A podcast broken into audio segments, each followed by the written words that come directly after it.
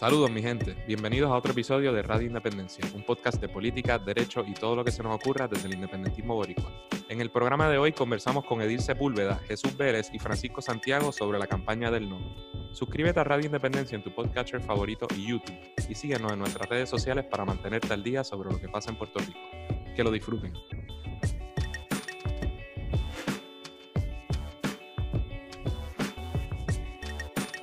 Saludos y bienvenidos a otro episodio de Radio Independencia con ustedes, Adriana Gutiérrez Colón y Andrés González Berdecía. ¿Cómo estás, Andrés? ¿Qué es la que hay?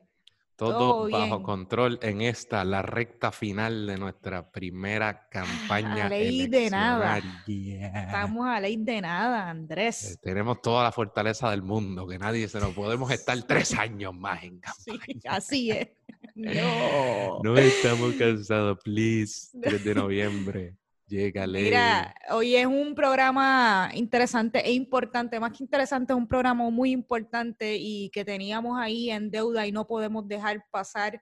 Eh, y es tocar el tema del de plebiscito, el referéndum del no en las próximas elecciones. Así que vamos a tener un programa con invitados, un corillito chévere de invitados para hablar de, de por qué. ¿Cuáles son las razones que hay para votarle al, que no al plebiscito el tres de noviembre, estadidad sí o no? Y vamos a estar hablando de eso en el programa de hoy, pero antes tenemos que hacer algunos anuncios importantes. Un buen mes para Radio Independencia, ¿verdad, Andrés? Un súper buen mes, hermano. Yo quiero primero agradecerles a, a las más de cincuenta, cincuenta y cinco personas que son patrocinadoras de este podcast. Es decir, personas que mensualmente contribuyen una cantidad de dinero por contenido que pueden adquirir gratuitamente. Así que ustedes son las personas campeonas. Eh, son de lo mejor, de lo mejor que hay en, esta, en este planeta Tierra. Y les agradecemos muy encarecidamente por su patrocinio y por su seguimiento, apoyo, palabras, comentarios que leemos todos los días. Y de verdad que ustedes son la hostia. Eh, sí, eh. Particularmente... Ajá. Perdona. Sí, porque han respondido al llamado de Radio Independencia del por favor, eh, ¿cómo es? ¿Cómo, ¿Cómo es el challenge? El por favor. Por que... favor, ayúdanos a costear una compu para Radio Independencia. Ayúdanos el, el, Estaría sí. bueno hacer ese hashtag así de largo. Hashtag, no me acuerdo, pero es algo por de la compu tarjetazo challenge. A sí, exactamente. Eh, necesitamos y una la, compu Necesitamos challenge. una compu rush y la, la gente ha respondido a ese llamado y ha contribuido Ancho. a la causa y se agradece. Este mes nada más, este mes nada más, no sé si, bueno, un montón, pero mira, no solo que este mes tenemos récord en nuevos patrocinios, sino que tenemos, los voy a nombrar, y eh, son tantos y de distintas categorías que ya me confundo, pero por ejemplo, solo desde el último programa este, ¿verdad? Menos de una semana, queremos agradecer al caballero Rafi Díaz por convertirse en patrocinador. A Santos Hernández, quien ya era patrocinador, pero aflojó más dinero. Y hubo unos que se hicieron patrocinadores, y yo no sé si escucharon el, el episodio de Juan o qué pasó, pero ahí mismo le metieron más. Este, eh, Santos Hernández subió. Eh, Edward Rodríguez, también patrocinador nuevo. Luis Rosa, también patrocinador nuevo. Robert Vélez, también patrocinador nuevo. Rafael Ocasio, que subió, era patrocinador y subió. Así que yo no sé si esto... Eh, Eh, correspondían a un saludo, pero les damos saludos también. Eh, y hay otras personas que se convirtieron en patrocinadores y dijeron, mira, no me tienen que saludar, así que, pues, respetando el nombre, ¿verdad? Pues no, no vamos a decir el nombre, pero, pero gracias a usted. Gracias sí. a usted, así que recuérdale ahí al corillo cómo pueden contribuir, convertirse y patrocinar a Radio Independencia. Facilito, radio independencia punto net. Ahí pueden convertirse en patrocinadores eh, de Radio Independencia, eh, dando la aportación que les sea posible mensualmente. Pueden donarnos a través de radio independencia punto net también, la aportación que se les haga posible. Pueden comprar alguna de nuestra mercancía a través de la tiendita de Radio Independencia. Todo esto a través de radio independencia punto net. Eh, esas son algunas de las formas De, de colaborar con Radio Independencia a nivel económico y de aportación económica, pero también está esta otra forma que es escuchando nuestros episodios y compartiéndolos a través de todas las redes para que nuestro mensaje, el mensaje de Radio Independencia, le llegue cada día a más personas. Sí mismo. Así que, y Corillo, gracias eh, a, a, a todos ustedes. Entonces, lo que quiero decir es que dos cosas. Uno, eh, a algunas de estas personas les debo stickers. Eh, van por ahí mucho pasando, mucho pasando, y seguimos sí, en esta sí, vaina sí, sí. De, la, de la pandemia. Van por ahí. Eh, ¿Y qué era lo otro que...? Eso. Así sí, que sí, nada. Que los stickers, que no nos hemos olvidado de ustedes, que merecen sus stickers y, y, y van a llegar. Pues ni, ah, no, ya me acordé, perdóname. Y, pero le quiero aclarar a todas las personas que estén considerando hacerse patrocinadores, que estos patriotas que nos apoyan, nos apoyan y nosotros tiramos contenido adicional, y ahora estoy tratando de hacer unos behind the scenes, por ejemplo, en este programa voy a subir fotitos, videos, pero de antemano, ¿verdad? Les, les, tengo que ser franco, y por cuestiones de tiempo no es que estemos haciendo gran contenido adicional, la verdad es que casi no estamos haciendo contenido adicional. Así que estos patrocinios que, lo, que están haciendo en gran medida es por el trabajo que hacemos y, ¿verdad? Y que ustedes pueden tener acceso gratis. Siempre vamos a tratar de ir añadiendo y, y quiero hacerlo y quiero hacer clips, videos, behind the scenes, esas cosas las hacemos, acceso adelantado a los programas, lo hemos estado haciendo, pero que nadie, ¿verdad?, nos, nos acuse de estar engañando al público. No tenemos el tiempo y los recursos ahora mismo para tener mucho más contenido adicional, pero aún así, ¿verdad?, si usted nos patrocina, pues sabe que lo está haciendo para mantener la permanencia y la constancia de este programa. Nítido. Creo que con eso culminamos los anuncios eh, por ahí. Pues, traemos al corillo. Vamos, vamos allá. Vamos allá. Bueno, mi gente, ya llegamos a la parte principal de este programa. Eh, aquí en Radio Independencia hemos tratado, ¿verdad?, de dedicarle eh, espacio, de darle un espacio a todo tipo de temas. Eh, y en medio de la campaña y de todo lo que está pasando, pues no siempre es fácil. Y obviamente no podemos olvidar que el tres de noviembre, además de una elección general, eh, viene otro referéndum o plebiscito. Vi un video por ahí, ¿verdad?, que hacía esa distinción de que el referéndum era cuando se te preguntaba, como en este caso, sí o no, versus un plebiscito. No sé si sería tan técnico con esa definición, pero la vendo al costo. Un plebiscito cuando te da otras opciones. Cool. El punto es que hay una consulta el tres de noviembre con respecto al estatus de Puerto Rico y particularmente eh, sobre si los puertorriqueños y las puertorriqueñas queremos ser Estado de la Unión Americana, sí o no. Y ya, ¿verdad?, las distintas fuerzas políticas se han estado organizando y llevando a cabo, pues, manifestaciones y actos para defender sus respectivas posturas. De más está decir cuál es la nuestra. Y para eso eh, trajimos, trajimos a Radio Independencia a un corillo bien nítido de gente joven que ha estado metiendo mano desde distintas organizaciones y desde distintas, eh, incluso jurisdicciones, eh, a favor de la campaña del no. Algunos de los cuales han estado antes con nosotros, uno de ellos, otros no. Eh, y voy a... ¿Quieres presentarlos, Adriana? Seguro que sí, vamos allá. Tenemos con nosotros en este programa muy especial y que no queríamos dejar que se nos pasara el tiempo sin discutir un tema tan importante como es el plebiscito. Así que para ello tenemos de invitado a Edil Sepúlveda, eh, uno de los fundadores de Boricuas Unidos en la Diáspora, B O T P R. Tenemos a Jesús Vélez, que estuvo con nosotros recientemente aquí en Radio Independencia, candidato a la alcaldía de Las Piedras por el Partido Independentista Puertorriqueño. Y a Francisco Santiago, copresidente del Movimiento Independentista Nacional Hostosiano. Así que bienvenidos todos a Radio Independencia y gracias por darse la cita aquí a hablar de este tema tan importante. ¿Cómo están? Esto, esto es lo difícil, cuando son más, como que cuando son más de dos invitados y uno pregunta ¿cómo estás? Siempre cuando suele hablamos, haber un sí, silencio sí, sí. incómodo Puede, al para principio. Tratar de que sí. Sea, sí, cuando no es en persona es complicado. Es complicado. Sí. Yo, yo diría que tire el, el que quiera primero, pero si queremos establecer un orden aleatorio, yo lo tengo aquí en el bosquejo, eh, Edil, Jesús y Francisco, pero francamente pueden hablar como quieran, ¿verdad? El punto es que, que nos empecemos cómo están y, ¿verdad?, cómo se sienten en esta recta final de, de este proceso eleccionario.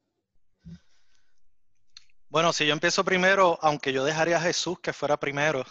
Seguro, como ustedes. Porque es candidato. Eh, y a veces dejar a los de la diáspora, ¿verdad? Lo que dicen la diáspora, que estamos acá en Washington primero, pues causa, causa problemas. No, no, no, no en Radio Independencia, no en Radio Independencia, no, tranquilo. Okay. No, pues nada, eh, agradecidos que, que nos inviten. Eh, y, y sí, lo, no, nos vimos hace una semana atrás en, en San Juan. Eh, Y, y nada, todo bien, estamos acá en Washington D C ahora de regreso eh, y, y estamos arreciando la campaña que estamos llevando, eh, que es una campaña multipartita y multisectorial eh, por el no eh, a la estadidad y, y de eso, ¿verdad?, queríamos hablar un poquito más. Eh, obviamente la organización, y para nosotros es importante, nuestra organización que está eh, basada en Washington D C, pero con presencia en varios estados, Eh, en Estados Unidos y fuera de Estados Unidos también, no, eh, no apoya ni endosa ningún candidato ni ningún partido, ni en Puerto Rico ni en Estados Unidos, eh, pero sí por lo, eh, los issues que hemos estado trabajando eh, y abogando y cabildeando desde acá, desde Washington, por los últimos años, pues sí decidimos entrar específicamente a trabajar la cuestión del estatus y de, y de este referéndum en particular, eh, apoyando el no, y de eso podemos estar hablando eh, más adelante. Y tío, Jesús, cuéntanos, ¿cómo va la cosa, brother?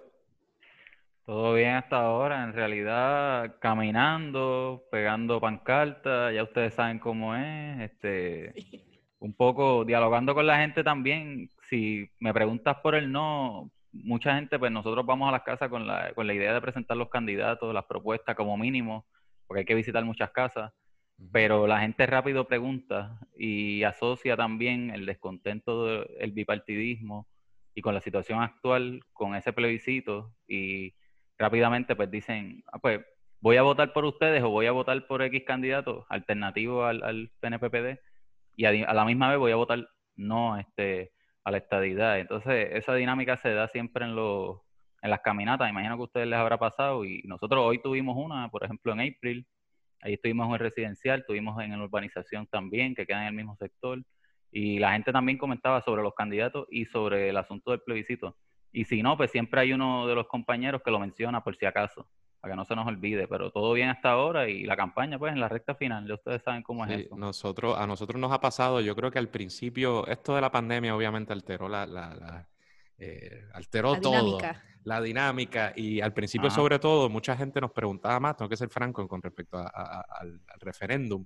Eh, y creo que fue cuando el Departamento de Justicia Federal se expresó o algo por el estilo, que si, también vino con, con, el, con la, el fortalecimiento, ¿verdad? O digamos, la, la, sí, el fortalecimiento del, del, del asunto de la pandemia, y un poco creo que decayó, uh-huh. este, porque también obviamente tuvimos que hacer, ¿verdad?, un pare, pero una vez lo cogimos siempre había, siempre había su gente por ahí, la pendiente al, al referéndum. Y Francisco, la primera vez que, que te tenemos aquí en el programa, como, como dijimos, copresidente del M I N, eh, ¿cómo, ¿verdad? ¿Cómo ha estado la cosa? ¿Cómo te sientes ahora en, en esta recta final? Estoy loco, estoy loco porque termine, pero, pero ganando, obviamente. Igual, brother. Esa es la... Sí, estamos en la misma. Que termine, pero, pero con nosotros, nosotros arriba, tú sabes. Así, así estamos todos, que llegue el cuatro. Eh, sí, yo me imagino que todo el mundo está igual. Eh, pues, bueno, mi experiencia viene trabajando específicamente con, con la campaña de, de Sobran las Razones, ¿no? Eh, la campaña que ha trabajado el tema de, específicamente del referéndum como campaña, ¿no? En, en los últimos en meses, ¿verdad? Y como ha pasado siempre con este tipo de, de campaña, bien sea de referéndum o yo, yo lo comparo mucho con, con la vez que tuvimos el, el referéndum, pero de verdad, o sea, constitucional, que trataba sobre la fianza, que mm-hmm. es que quizás tenemos más movilidad de piernas, pero en escala de dinero, pues estamos en franca desventaja, porque obviamente los intereses económicos tienen una forma muy específica de pensar y obviamente están a favor de, de la estadidad, pero estamos ahí, le hemos dado duro, hay una gama muy amplia de gente que ha colaborado y participado, no solamente el M I N, o sea, este, tengo, tengo que ser muy, es importante decirlo, ¿no? Y de ahí hablaremos un poco más sobre eso, pero nada, o sea, estamos ahí, estamos metiendo, estamos ahora en, la, en las últimas, pasquinando, empezando a pasquinar y con muchas ganas. Pues nítido. Desde, Ahorita, ahorita quiero tocar eso porque yo lo tenía eh, como uno de los puntos, esa, esa desproporción económica, este, y, y coincido, ¿verdad? Yo creo que, yo creo que es un hecho. Eh, pero bueno, entonces, para ya ir estructurando la cosa, Edil, me gustaría, antes de, ¿verdad? de, de un poco hablar de lo que se ha hecho en Puerto Rico, eh, ya tú hablaste un poquito de BotPR, me gustaría que nos explicaras a, a la gente que nos ve o nos escucha de qué se trata la organización, ¿verdad? ¿Con qué propósito se formó eh, y, y qué están haciendo como parte de esta campaña del no? Porque he visto que han tenido, y hemos colaborado, como tú mencionaste, con ustedes y tienen unas cosas muy concretas en esta campaña, pero para tener ese, ese trasfondo, ¿qué es eso de BotPR y por qué la gente, los anexionistas, le están tirando tanto odio en esas redes a los muchachos? Gracias. Sí, recibimos mucho, eh, mucho odio eh, diario. Así que, nada, eh, bueno, eh, ¿qué te digo? ¿Cómo comienzo? Eh, by the way, quería mencionar, ¿verdad? Para los que no conozcan, que eh, estudiamos juntos eh, y nos graduamos juntos con Andrés eh, de la Escuela de Derecho de la, de la Universidad de Puerto Rico. Eh, y lo menciono porque los cofundadores de Voz P R, ¿verdad? Le decimos Voz P R para cortar, los Boricuas Unidos en la Diáspora. Eh, somos eh, todos nosotros eh, eh, egresados de, de la Escuela de Derecho de la Universidad de Puerto Rico en diferentes años. Eh, yo soy el más joven eh, de, de nosotros. Pero nada, básicamente eh, Voz P R es una reacción, yo diría, eh, a todo lo que ha estado sucediendo en Puerto Rico eh, tal vez en los últimos quince años. Eh, desde que comenzó la recesión económica, eh, se agudizó esa recesión, eh, todas las medidas de austeridad que se han estado, eh, ¿verdad? Que se ha estado sometiendo en Puerto Rico, y como llamamos acá en inglés, el trigger eh, que hizo que nos organizáramos mejor eh, fue la aprobación de PROMESA eh, y la Junta de Control Fiscal que viene a Puerto Rico. Eh, eso nos hizo que muchos de nosotros conocidos, eh, abogados, profesionales, que estamos en diferentes estados de Estados Unidos, nos reuniéramos, nos reunimos aquí en Washington D C eh, y decidiéramos aunar esfuerzos y unir esfuerzos de una manera más organizada para abogar eh, por los intereses de Puerto Rico desde acá, eh, mayormente desde Washington D C, pero desde diferentes eh, sitios en, en la diáspora. Así que de una vez nosotros nos organizamos formalmente eh, para el tiempo del huracán María. Obviamente el tema de la descolonización, el, el que nos une, yo digo, el que llevamos en el corazón y nos une a cada uno de nosotros. Eh, pero, eh, ¿verdad? Cuando sucedió esto eh, y nosotros tenemos en mente el tratar el tema de PROMESA y el tema de la falta de democracia en Puerto Rico, eh, pues del huracán María. Y sí, ¿verdad? Tengo que mencionar que algo positivo dentro de lo negativo que fue el huracán María para Puerto Rico fue que a nivel especialmente de Washington D C del Congreso, el tema de Puerto Rico se volvió un tema sexy, se volvió un tema importante, y las puertas en todas las oficinas congresionales, y no solamente en las oficinas congresionales, sino en los medios de comunicación grandes de acá, eh, se abrieron y querían hablar del tema de Puerto Rico. Y eso fue una oportunidad para nosotros, para no solamente hablar e irle a hablar del tema Eh, de la recuperación justa luego del huracán María, conectar a, a expertos, conectar a organizaciones ambientales, organizaciones comunitarias, eh, académicos, eh, organizaciones de la sociedad civil de Puerto Rico, conectarlos directamente a las oficinas congresionales, llevarle el mensaje de ellos directamente acá, darle una plataforma y una voz. Eh, pero no solamente ese tema, sino que pudimos empezar a trabajar y abogar por el tema de eh, la auditoría de la deuda, Eh, los intereses, ¿verdad?, de los trabajadores, de los pensionados. Nosotros trabajamos en conjunto y en coalición con muchas organizaciones como Construyamos Otro Acuerdo, eh, que están en Puerto Rico trabajando con los pensionados, eh, organizaciones de acá de Estados Unidos progresistas como C P D, Center for Popular Democracy, y otras. Eh, así que se nos abrieron las puertas para hablar de esos temas, pero siempre para nosotros el más importante era el tema de la, de la descolonización.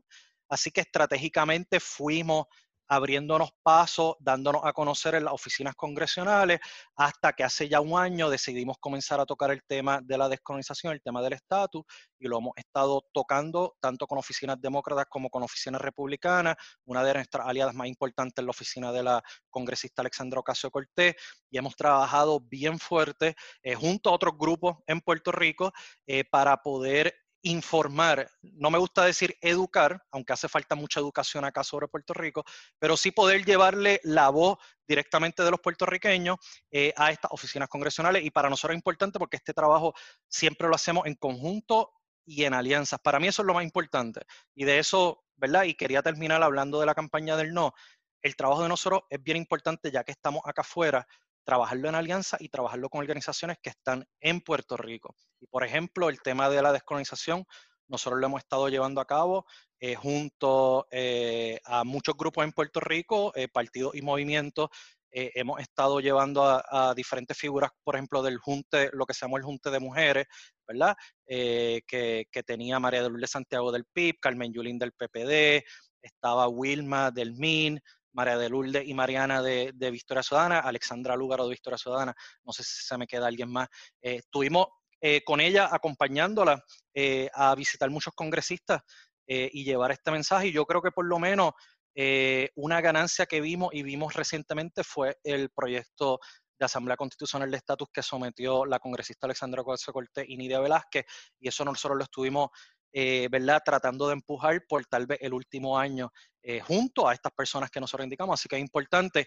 Y con eso en mente y sabiendo, ¿verdad?, que este proceso que el P N P eh, quiso llevar unilateralmente, que este referéndum del tres de noviembre, que no es vinculante, que es unilateral, que no tiene un proceso de educación al pueblo, eh, ¿verdad? Para nosotros era importante, ya que se ha hecho un trabajo, acá yo diría hasta de base, con organizaciones en Puerto Rico, acá al nivel del Congreso y de Washington, y que se han adelantado muchas cosas, pues para nosotros era bien importante insertarnos en una campaña abogando por el no, eh, porque un no inclusive al que se unan los estadistas, eh, tú sabes, que no confían eh, en lo que es este referéndum. Así que nada, eh, la campaña de nosotros del no eh, arrancó hace como un mes y la estamos llevando a cabo, como dije, multipartita, multisectorial, junto Eh, a elementos del Partido Independentista, junto a elementos del Movimiento Victoria Ciudadana eh, y del Partido Popular Democrático y del Movimiento Independentista Nacional Hostosiano y otros sectores que no son eh, partidistas, y hemos estado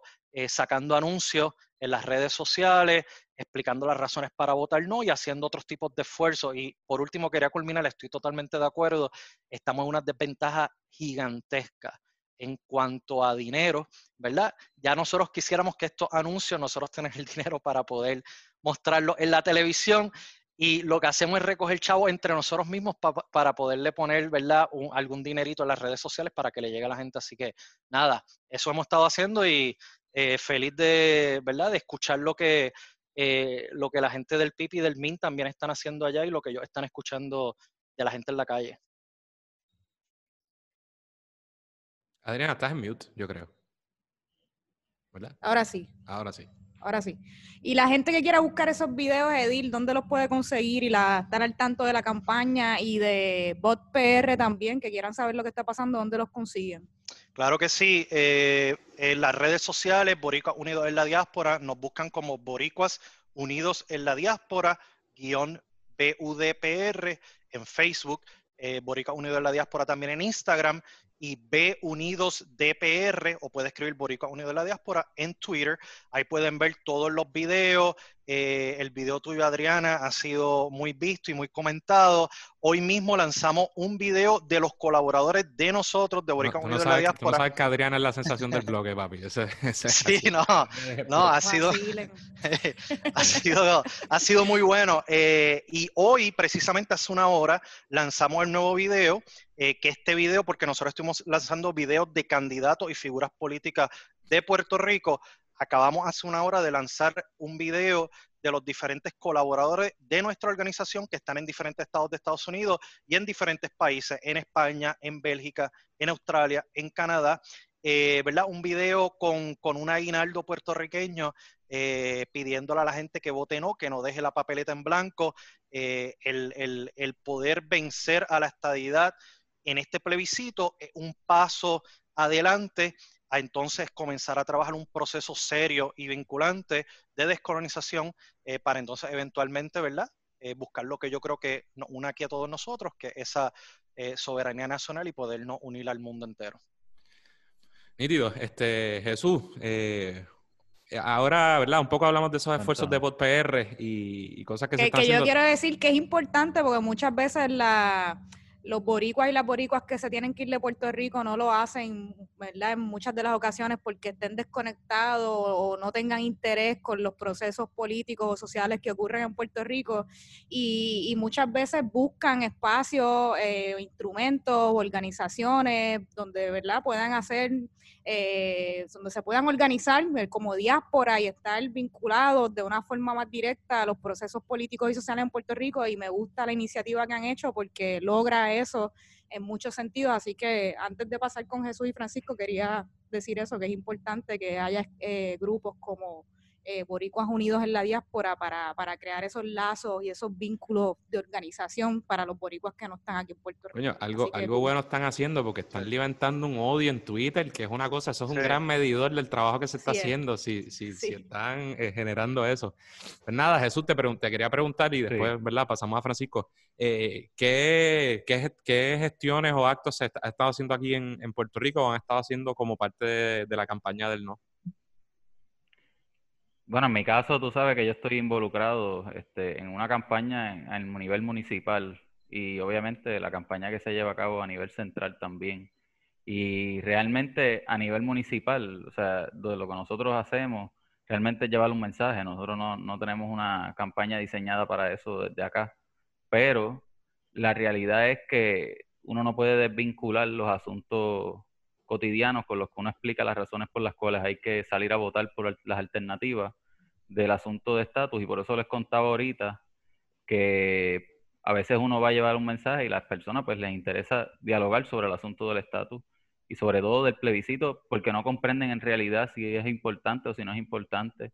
Y como se va a llevar a cabo el día de las elecciones, pues mucha gente va a ir a votar y mucha gente va a tener que tomar una decisión ese día sobre eso.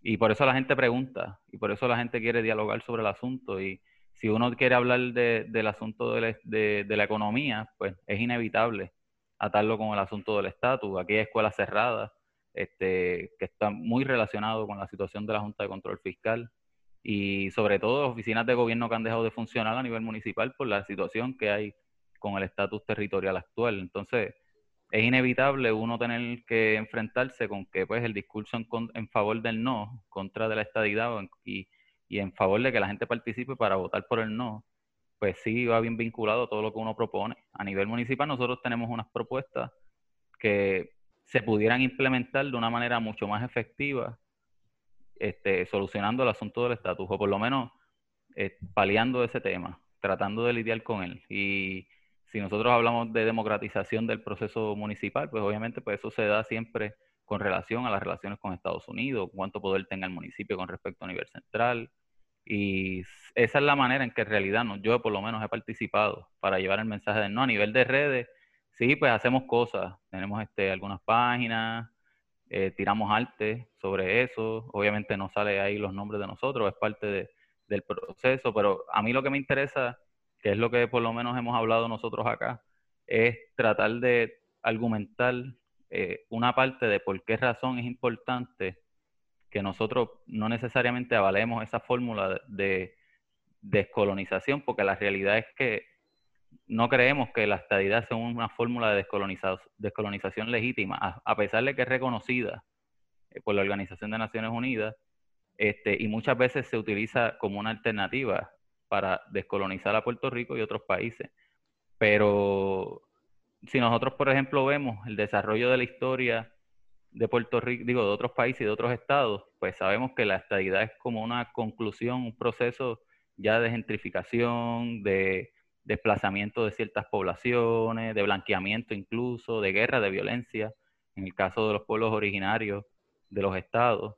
Y entonces, por eso es que la propaganda que nosotros siempre estamos difundiendo es tratando de argumentar las razones por las cuales la estadidad no necesariamente es una alternativa para los puertorriqueños, por lo menos para descolonizarnos, sobre todo si queremos proteger la identidad, si queremos proteger el comercio local, si queremos este, cambiar el modelo económico hacia uno de mayor justicia social, porque realmente la, el colonialismo es que todas las leyes te aplican sin tu consentimiento. Pues la estadidad es las leyes te van a seguir aplicando, o sea, la, la, la, esa, esa realidad no va a cambiar.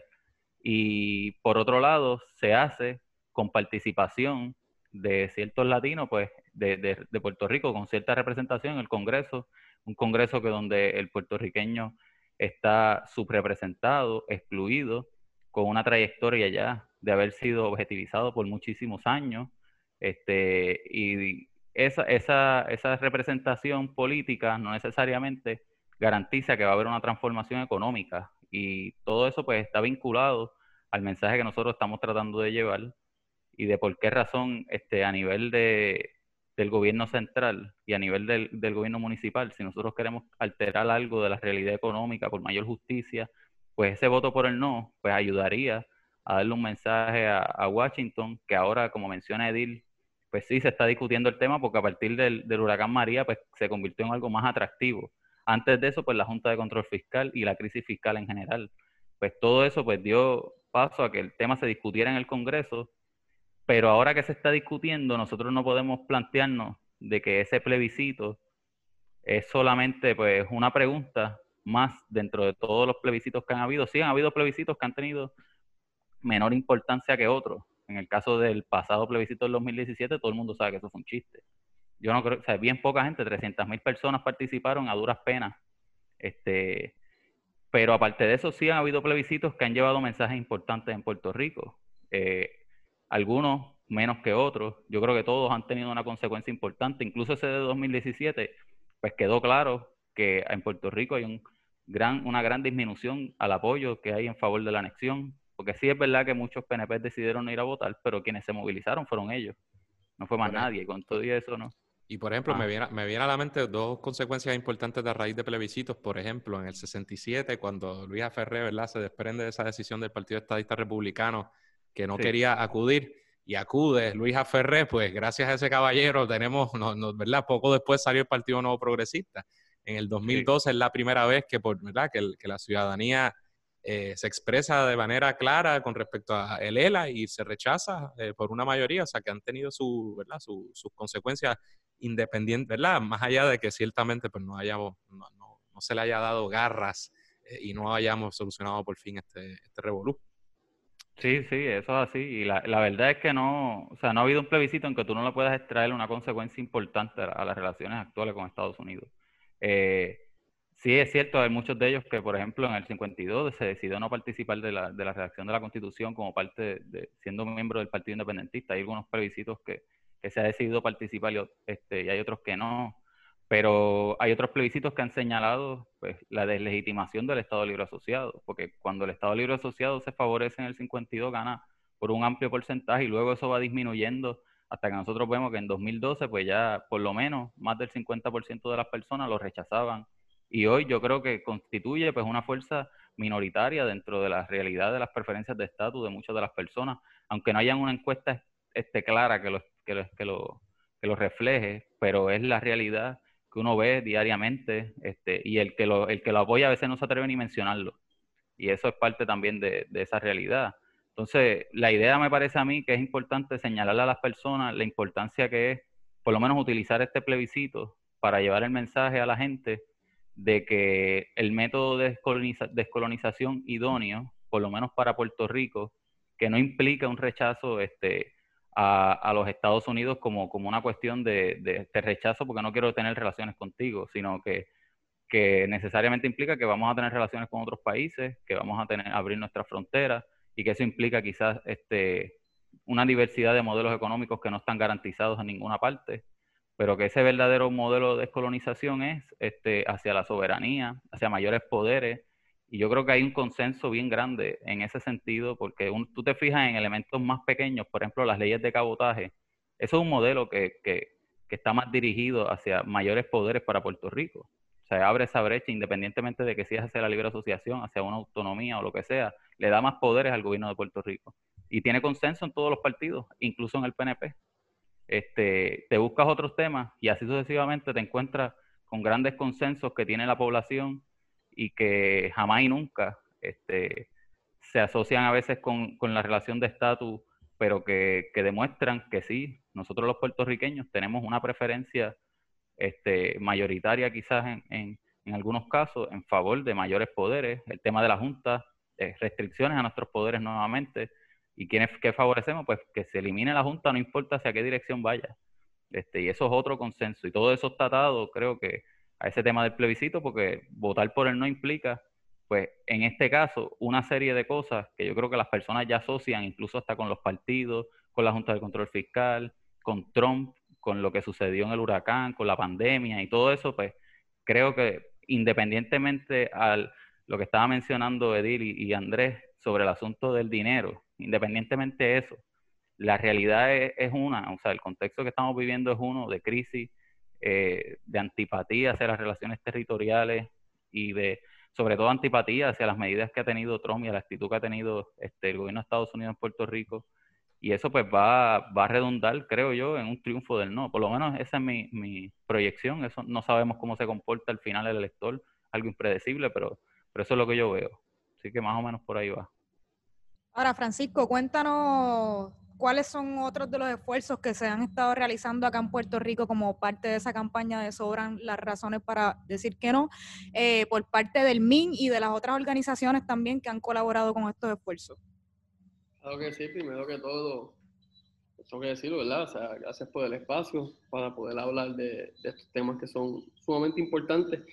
Eh, curiosamente, porque en mi apreciación, o sea, no, no es que sea positivo y negativo, sino que a raíz de la importancia que se está teniendo en torno a estas elecciones, porque son las elecciones inmediatamente después de un evento tan histórico como fue el verano del año pasado, pues, y a raíz también de la movida que es puramente táctica y de chanchullo del Partido Nuevo Progresista de anclar el plebiscito, o el llamado plebiscito, a las elecciones, es una movida muy, ¿verdad?, que poco tiene que ver con un proceso de descolonización, o sea, eso lo sabemos, pero igual lo digo por...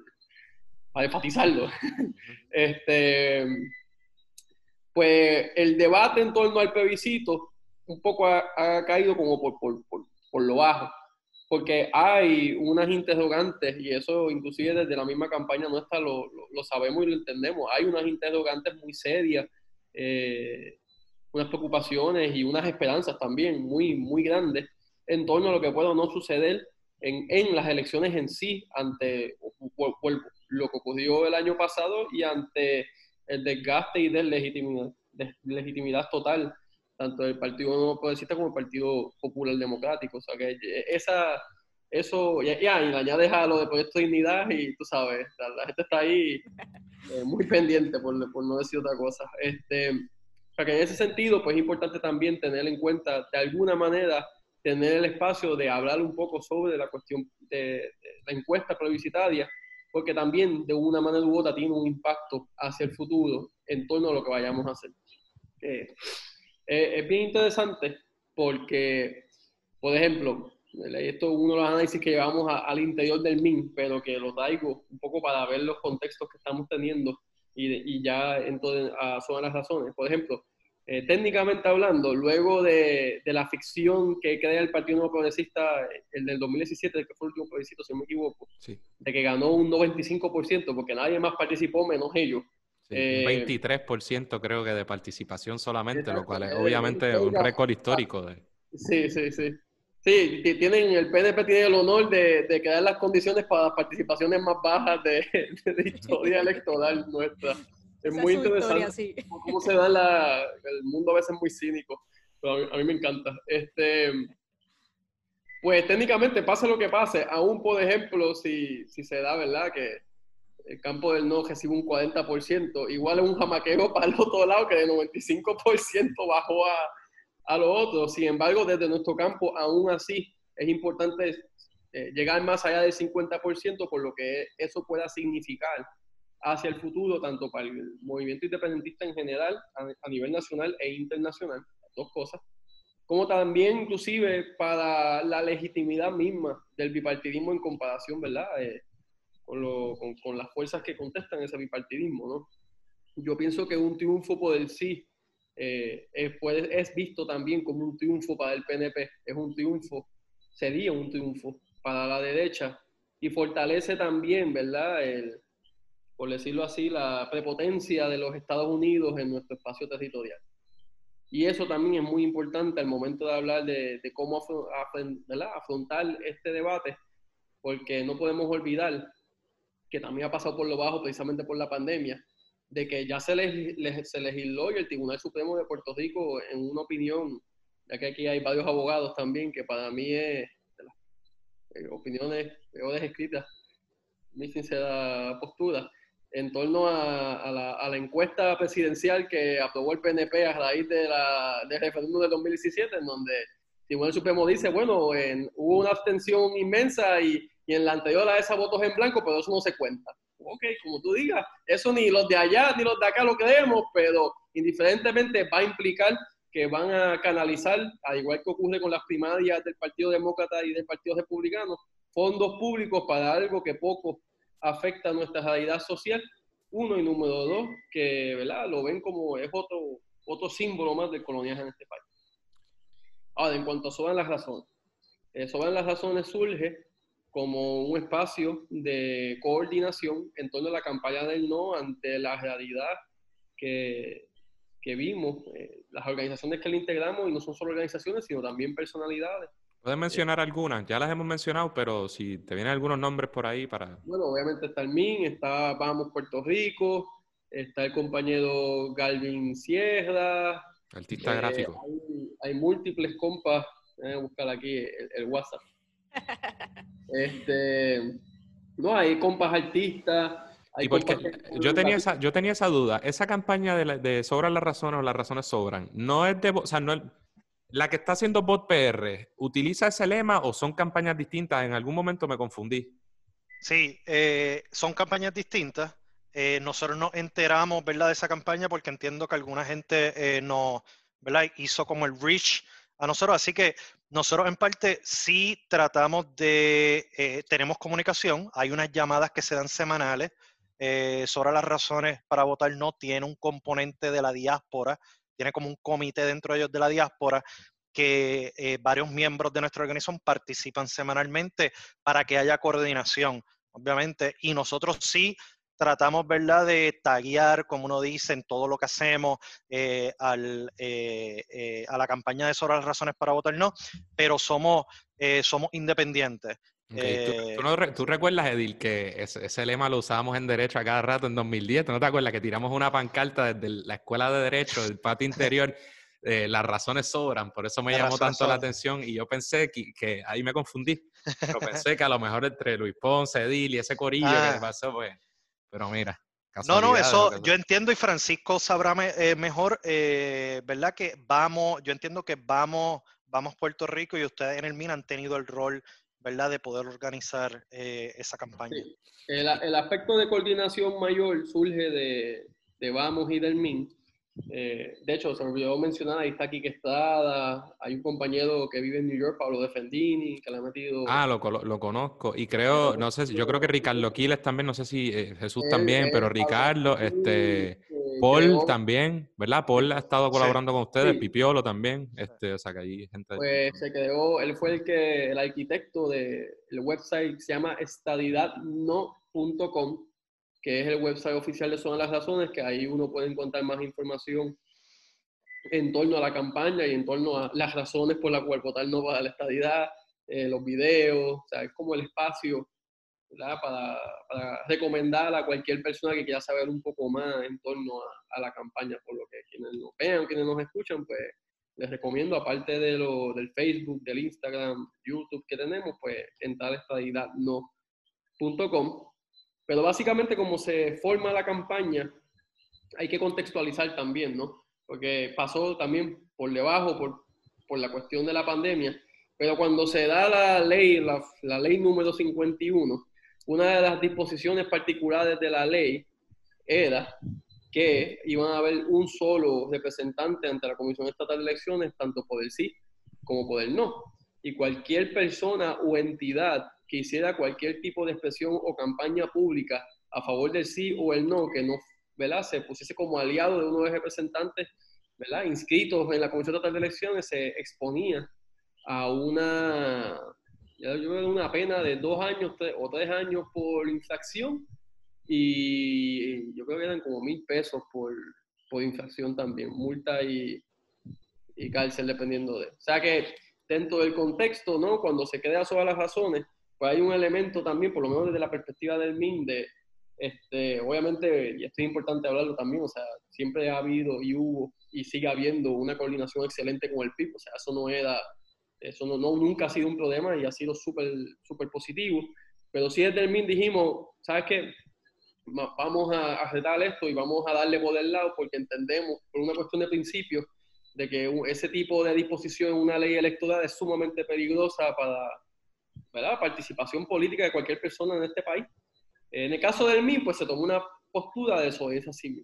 En el caso de Vamos, se tomó una postura de demandar directamente al gobierno de Puerto Rico en la federal, en, en, aquí en, en, en San Juan. Eh, y de hecho, se, este, a nivel de distritos de San Juan se, se, se dictaminó que esas disposiciones eran anticonstitucionales. Este, que volvemos, los cinismos de la vida, que lo, lo, lo, el mismo imperio le diga a los anexionistas, eso no se hace.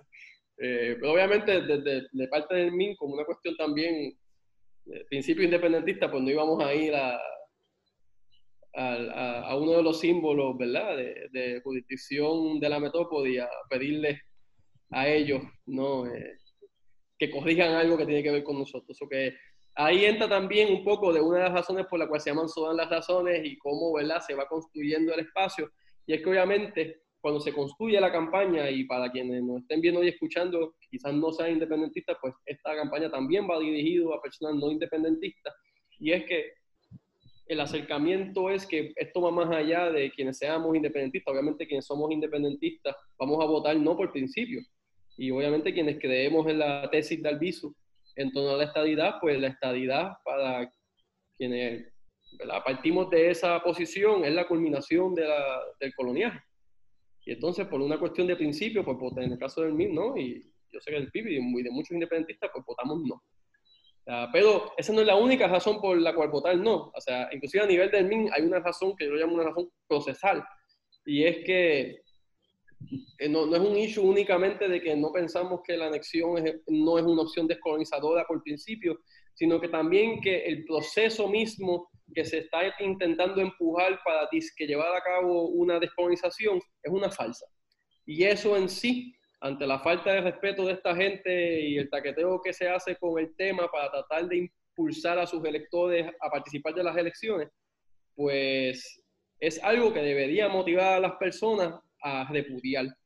Y a nuestro entender, la mejor manera de repudiar ese tipo de actitud, bien sea inclusive a los mismos estadistas, si hay uno que escucha, ¿verdad?, este, Radio Independencia, tienen que haberlo. Yo, ay, no, ay. Ver, yo, no, yo no sé por qué, pero los hay.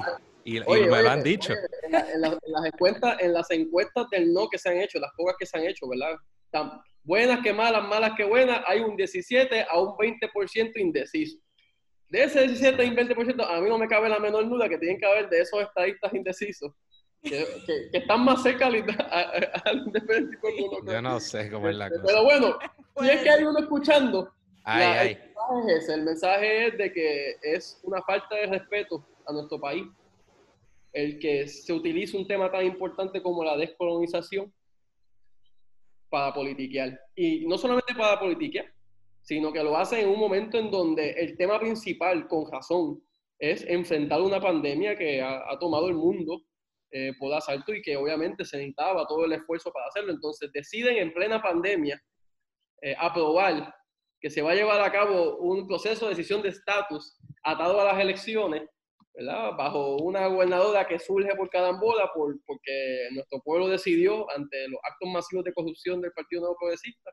Eh, no solo, yo pienso que no solamente de, de Ricardo Rosselló, sino por, por, por cómo la gente está harta de toda, ¿verdad?, de, de la realidad que vivimos producto de, del bipartidismo, pues llevar a cabo este tipo de acción en plena pandemia. Yo creo que ante esa totalidad de circunstancias, pues aún la persona que pueda tener la anexión como una posibilidad, pues nuestra exhortación es votarle no, porque así no es como se alegan las cosas. Eh, Quería hacer un paréntesis ahí, perdone Francisco, porque es sobre algo que estaban mencionando. Hemos estado viendo la encuesta y vimos la reciente que salió esta semana eh, del profesor Jorge Benítez para Radio Isla. Eh, y para mi sorpresa, ¿verdad?, el diecisiete por ciento que sale no era de indeciso. Cuando escuché el análisis de Jorge Benítez, ese diecisiete por ciento le indica que eran personas que yo entiendo, según su explicación, que van a votar en las elecciones generales, pero que piensan dejar esa papeleta en blanco. Y hoy, por ejemplo, escuchamos a alguien como Eliezer Molina en el, de, en el debate a la gobernación, eh, que indica, ¿verdad?, que él piensa dejar la papeleta en blanco. Y he escuchado a algunos compas eh, independentistas de diferentes, ¿verdad?, organizaciones o movimientos, eh, eh, ¿verdad?, pensando en hacer lo mismo desde el punto de vista que, pues, sí, no es una consulta vinculante, ¿verdad?, y que estamos cansados ya y queremos ir a un proceso serio. Pero, eh, yendo por la misma línea que tú indicas, y básicamente la campaña que ustedes tienen de sobran las razones para votar no, hay muchísimas razones para no dejar esa papeleta en blanco. Claro. Y para decir que no, inclusive para personas que no son independentistas. Para nosotros los independentistas o los soberanistas es muy importante, porque yo creo que eh, viendo los números históricamente en los últimos diez años, yo creo que en, un, en una consulta estadía sí o no, en, en buena lid y de buena fe, y que hay una campaña seria y que estemos en la misma mesa todos, yo estoy seguro que la estadidad pierde Y para Yo mí también. pierde... amplio, pierde para mí un cincuenta y cinco a cuarenta y cinco por ciento. No, tengo, quiero, tengo, tengo mucho que decir, sobre todo en varios puntos buenos que, que trajo Francisco, este, pero sobre, sobre eso, de acuerdo, pero es más, yo, y, y poniendo que no la ganemos, ¿qué otro escenario es más favorable para, digamos, las fuerzas no anexionistas? Pues ninguno, o sea, si no quieres. Exacto. Pero bueno, ya hablando puramente estratégico, ni siquiera pensando en lo que, lo que la, lo, las posturas de cada cual. Este, pero... varias cosas de las que dijo Francisco, por ejemplo, nada, medidas concretas que he visto por ahí, vi, vi que se, desde hace mucho tiempo se deple.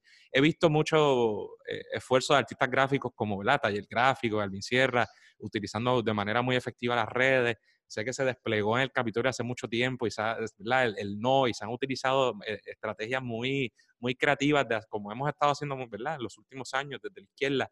Eh, en contra, manifestación eh, en el Expreso de las Américas. Esa iba, el otro día nos madrugaron con una. Ajá. Sí, y creo que, no sé si Francisco estuvo ahí, pero vi que Ricardo, yo sé que estuvo, del P I B, y, ¿verdad?, y par de gente, o sea, que hemos tratado, ¿verdad?, hacer cosas, ese tipo de manifestación. Y como decía Francisco, yo creo que eh, el hecho, ¿verdad?, de que ciertamente se aprobó a la trágala, nosotros en el P I B le votamos en contra a la medida, pero una vez aprobada uno toma la decisión política, por supuesto, porque nosotros no somos el gobierno, voten por nosotros y entonces legislamos la Asamblea Constitucional. Pero ante esa realidad, ¿verdad?, decidimos irle frente y participar. Eh, y, el, y el P N P legisló una cosa rara, como, como suele ser el caso. Entre esas cosas, eh, ¿verdad?, habló de un representante exclusivo. Los grupos, todo el mundo puede manifestarse y plantear que una ley de alguna manera te puede eh, criminalizar o prohibirte el manifestarse o gastar dinero, de verdad que es una locura, es inconstitucional, por supuesto, eso no pare más, eso no vale ni el... Eh, o sea, nada, eso no es un issue. Aún así, eh, se eh, un poco hablaba de este representante exclusivo, el, eh, ¿verdad? El P I B solicitó primero y obviamente pues tuvo derecho a ser ese representante. Eh, el, el, el Partido Popular eh, un momento lo solicitó tarde, Eh, no se lo concedieron y mientras estaba en revisión creo que se retiró, ¿verdad? Un, un asunto así. Eh, pero importante aclarar que esa ley, eh, cosa que tampoco es necesariamente positivo, pero esta cosa de la colonia, como aquí, ¿verdad?, el uso de fondos públicos y todo, la gente se asusta tanto y dice, uy, el gasto, el gasto público. Bueno, pues pero va, no hay un sola, una sola erogación de un centavo público, sino que el, el, esta campaña plebiscitaria es eh, financiada totalmente por fondos privados. Por tanto, hence, ergo, como usted quiera, a usted, vemos la diferencia del billete de los grandes intereses a favor del, del sí, manifestándose en radio, televisión y todo lo demás, y, ¿verdad?, la campaña del no, como se está haciendo, ¿verdad? Y eso fue un poco lo que hizo, lo que hizo la ley. Eh, y en ese sentido, ¿verdad?, hay que preguntarse, más allá de una cosa administrativa, si hubiera unas discrepancias y unos asuntos, ¿qué beneficio hay de ser el representante exclusivo conforme a esa ley cuando no hay una erogación de fondos públicos ni nada de más? La verdad es que la pregunta, eh, excelente, ¿verdad? Porque por colgarla en una pared, y lo digo, ¿verdad?, aunque es el P I B, el representante exclusivo. So what? Porque tú no le puedes prohibir a nadie, este, ¿verdad?, ni el que se manifieste, ni el que gaste fondos, ni, ni, ni mucho menos a favor de una, de una postura... Eh. Lo que evidencia es, más que nada, la intención detrás de esa legislación de poner en, precisamente en esa posición de desventaja a, a unos grupos o sectores versus otros, porque sabemos sí. que... que sí, esos fondos privados, ese inversionismo político que, que está tan presente en esa institución del Partido Nuevo Progresista, pues, pues está ahí y se ve en, ¿verdad?, en, en la, la desigualdad que ha habido en cuanto a los fondos que se pueden invertir para unas campañas versus para otras. Así que a mí me parece súper importante por eso mismo que se estén haciendo campañas eh, de diversos sectores, desde la diáspora, desde el mismo Puerto Rico, muchos grupos, eh, organizaciones políticas para adelantar, eh, ¿verdad?, esa campaña del no en, la, en el próximo plebiscito. Y, lo, y sobre lo que decía Edil, eh, un poco, y, y Francisco también, en el sentido de, ¿verdad?, de que hay, hay sobre las razones.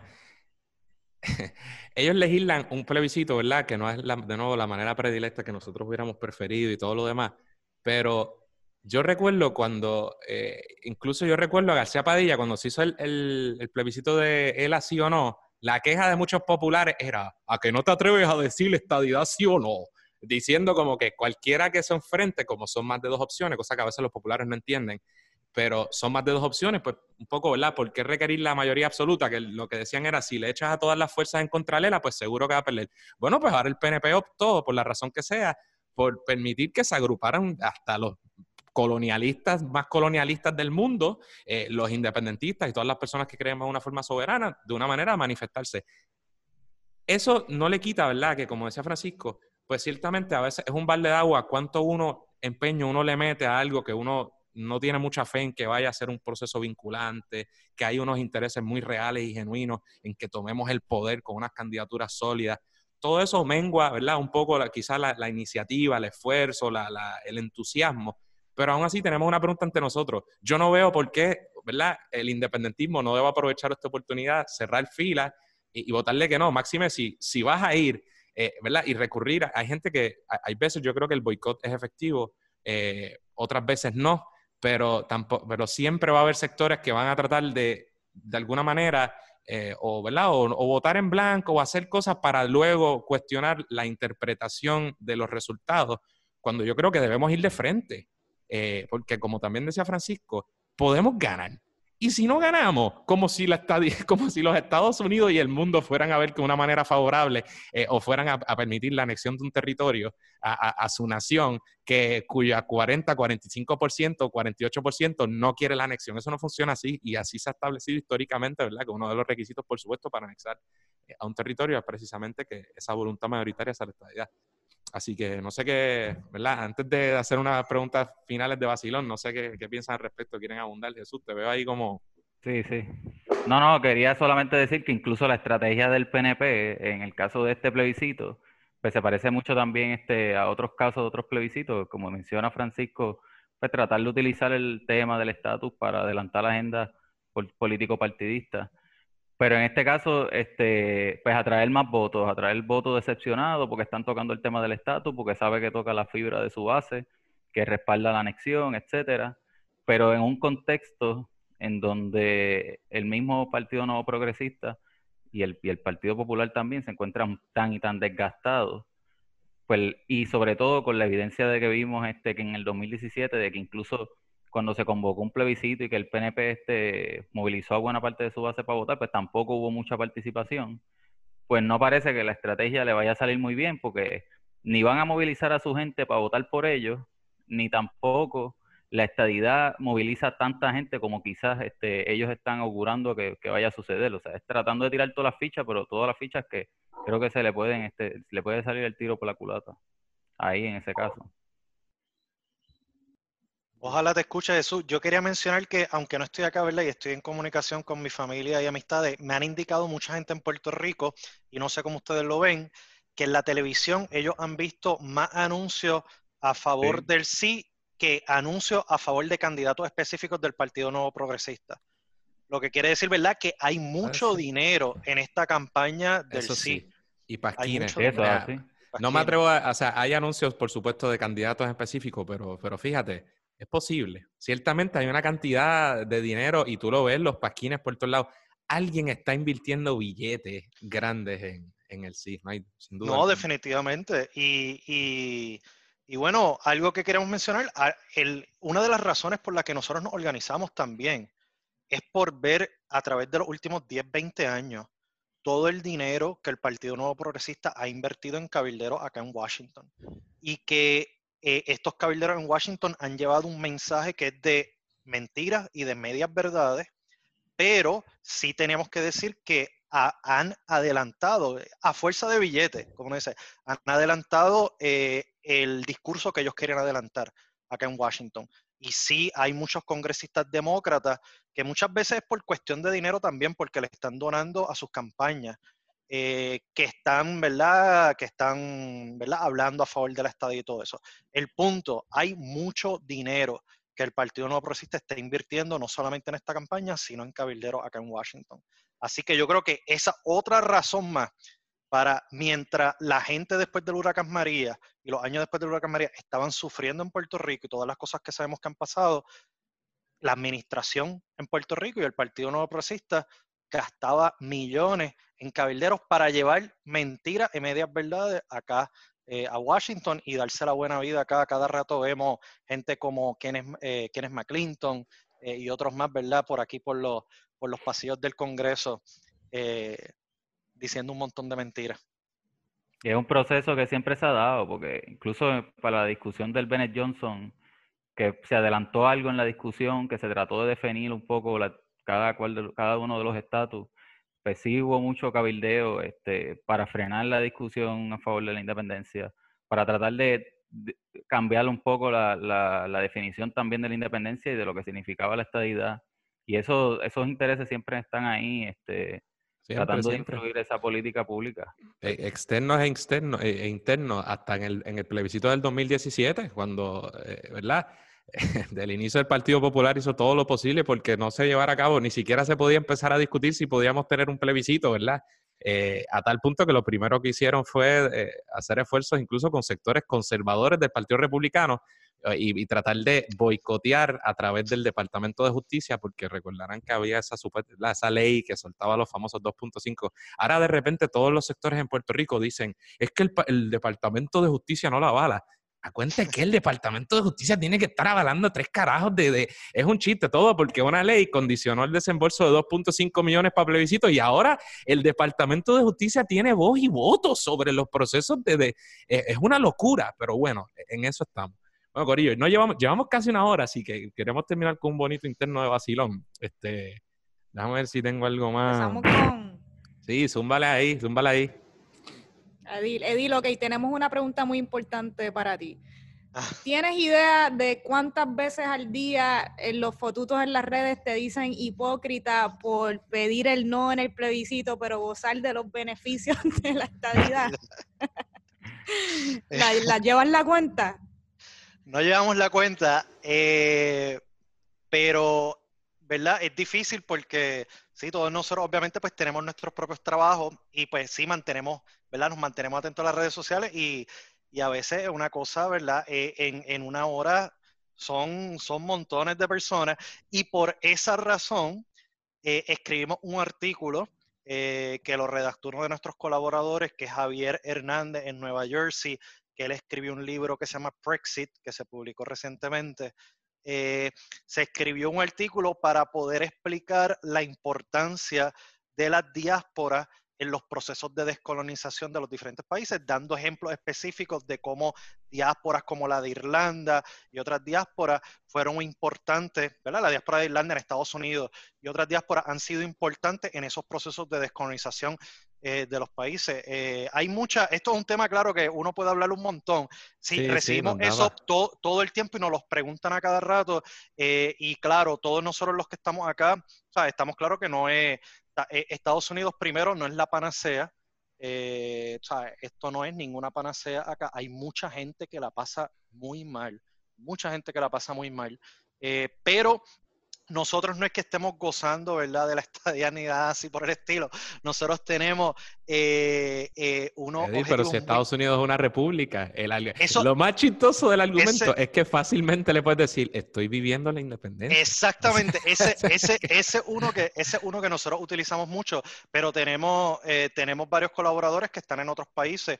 Y le decimos hablamos, eso mismo. Muestro una, Galvin Sierra es un duro, no se nota, no eh. sé cuán bien se vaya a ver esto, pero uno de los artes que hace el hombre para, para la campaña. Se ve buenísimo. Duro. Pero sí, eh, ese es uno de los argumentos que usamos, pero pueden ir también a nuestra página web, eh, que es bot p r punto org, y ahí tenemos un blog, y en ese blog básicamente tratamos de escribir, eh, eh, recogiendo todos eso, eh, esos argumentos de los troles, ¿verdad? Para no tener que estarle contestando a cada uno y a cada rato, pues escribimos blogs eh, atendiendo esa, esos argumentos y cada vez que nos dan esos argumentos, pues entonces lo que le hacemos es le ponemos el blog para que lean. Y le decimos, mira, pueden leer aquí. Ustedes tienen mucha vocación. Han tomado el tiempo de contestar a los fotutos.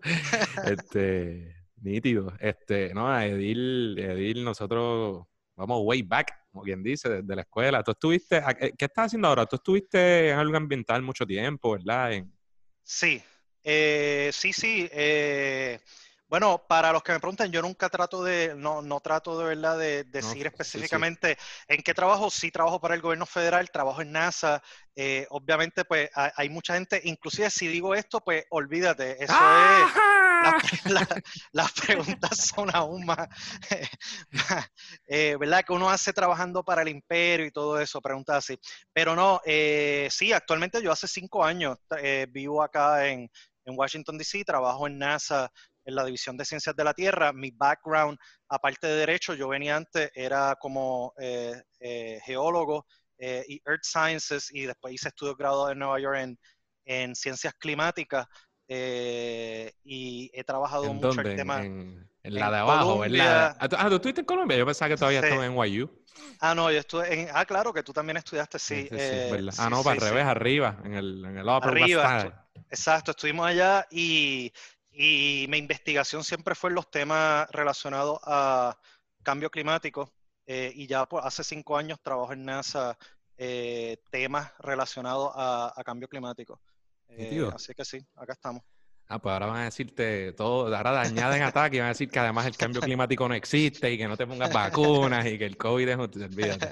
Mira, Jesús, entonces ya en la recta final, brother, este, ¿qué nos puedes decir cómo están las piedras y cuán, cuán difícil ha sido personalmente o fácil hacer una campaña a la alcaldía en, en estas circunstancias tan extrañas que nos ha tocado vivir? En realidad está corriendo bien, la realidad es esa, o sea, yo siento que en la medida en que más se acerca la campaña, pues se refleja un montón ese, ese descontento de la gente, porque a principio yo empecé a hacer a caminar desde hace un par de meses, y a principio pues la gente está un poquito pues, más, no tan interesada en el tema de la campaña, de las elecciones, y como hay apatía en general hacia, hacia las instituciones y hacia el proceso electoral y hacia los partidos en general, Este, pues eso se veía bastante, pero en la medida que ha avanzado la campaña, que se dio el proceso de inscripción, que empezó el primer debate, que un montón de gente lo vio, este, se ha visto cómo la gente se ha ido entusiasmando, e incluso personas muy mayores que ya están este, hace tiempo que no votan o que dejaron de votar hace dos o tres elecciones, dicen voy a votar y voy a votar por una persona diferente, no te dicen quizás necesariamente por quién, algunos te dirán sí por partidos alternativos, otros no. Pero creo que ha, que ha sido bastante buena la experiencia, como que he aprendido mucho sobre el proceso. Esta es la primera campaña que yo llevo así en términos este, de una candidatura a la alcaldía y no esperaba que fuera como lo que ocurrió. La realidad es que logramos mucho más apoyo de lo que creíamos. Todos y, los mucha, y mucha efervescencia también a nivel nacional. No hay duda de que la candidatura del, ¿verdad? del independentista sí. y, de, y, de, y de Juan Dalmau ha sido... Eh, ha tenido muy buena acogida y es bien chévere hacer una campaña en estas circunstancias, ¿verdad? Este, y, re, y recibir, yo creo que lo que hace, por lo menos ha reflejado, parece ser un, un apoyo genuino de un gran sector. Sí, sí. No, y yo viví, por lo menos, cuando empecé en el dos mil ocho así, a interesarme en los partidos y a trabajar este, un poco a ayudar en las campañas y eso. El ánimo es muy diferente, a pesar de que uno siempre tiene entusiasmo y, y pues, cree en lo que dice y que quiere llevar el mensaje.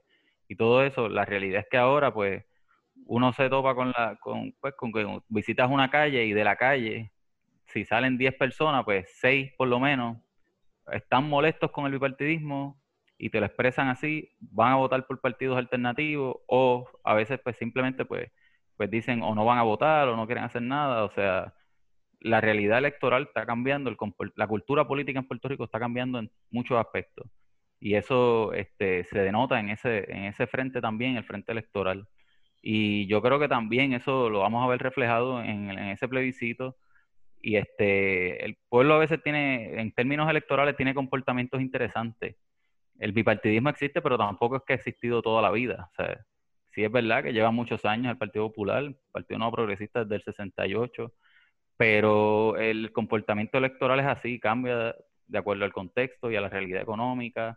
Y en el caso de, de los plebiscitos, eh, en el dos mil doce, por ejemplo, pues había toda una estrategia también para pues, atraer votos y utilizar ese plebiscito también a favor del P N P, porque pues estaba Luis Fortuño, la idea pues se sabía que era el incumbente y que pues, tenía probabilidad de ganar. Pues sí se utilizó de esa forma, aún así perdió el P N P, ganó el no a la, a la colonia, y pues la estadidad recibió el respaldo mayoritario entre las últimas opciones, pero no fue un respaldo que se reconoció en el Congreso, por todo lo contrario, se reconoció la victoria del no al, al estatus territorial y se rechazó el resultado en favor de la anexión, así lo reconoció por lo menos de Casablanca, esos fueron los informes lo que, lo que detallaron, y, este, y en el caso por ejemplo de lo que mencionaba Francisco, de, la, de las fianzas, todas las encuestas en algún momento cuando la primera fianza Eh, perdóname, la primera enmienda a la fianza este, que quería impulsar Rosselló, pues decían que iba a perder, que iba a ganar esa, este, el favor a eso, y pues, resultó todo lo contrario.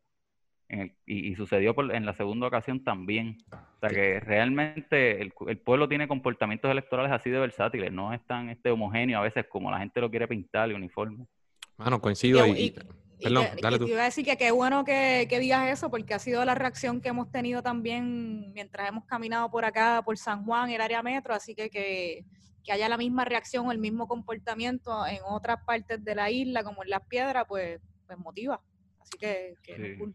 Pues yo iba a decir sobre, a decir, es, sobre esa enmienda que, que hablaron ellos, de que recordarán, gente, que fue para allá para el dos mil doce, si no me equivoco, este, hubo en Puerto Rico una, ¿verdad? Una, otro referéndum con respecto a dos enmiendas constitucionales. Una que era para eh, eliminar el derecho a la fianza y la otra, oye, se me escapa, no sé si me... Era me... para la legislatura. Era la legislatura, pero ¿qué era? Porque no era la unicameralidad, evidentemente, era, era algo de la legislatura. Eh, el punto es que, gente, no solo...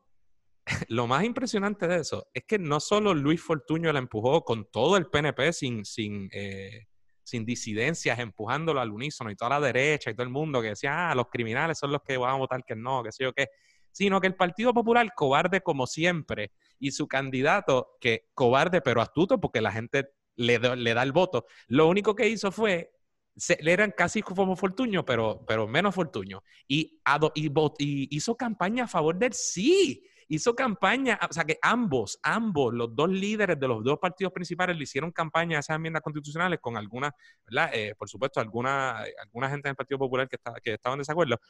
Y aún así, el pueblo votó en contra, en gran medida reflejo, ¿verdad? Por el buen trabajo de bases que se hizo, sí, eh, pero también, ¿verdad? Como una, un castigo, no hay duda, un gobierno durísimo de derecha eh, del Partido Nuevo Progresista. Así que que no se duerman los del sí y uh-huh. los que están eh, bajando, ¿verdad? Soltando todo ese billete.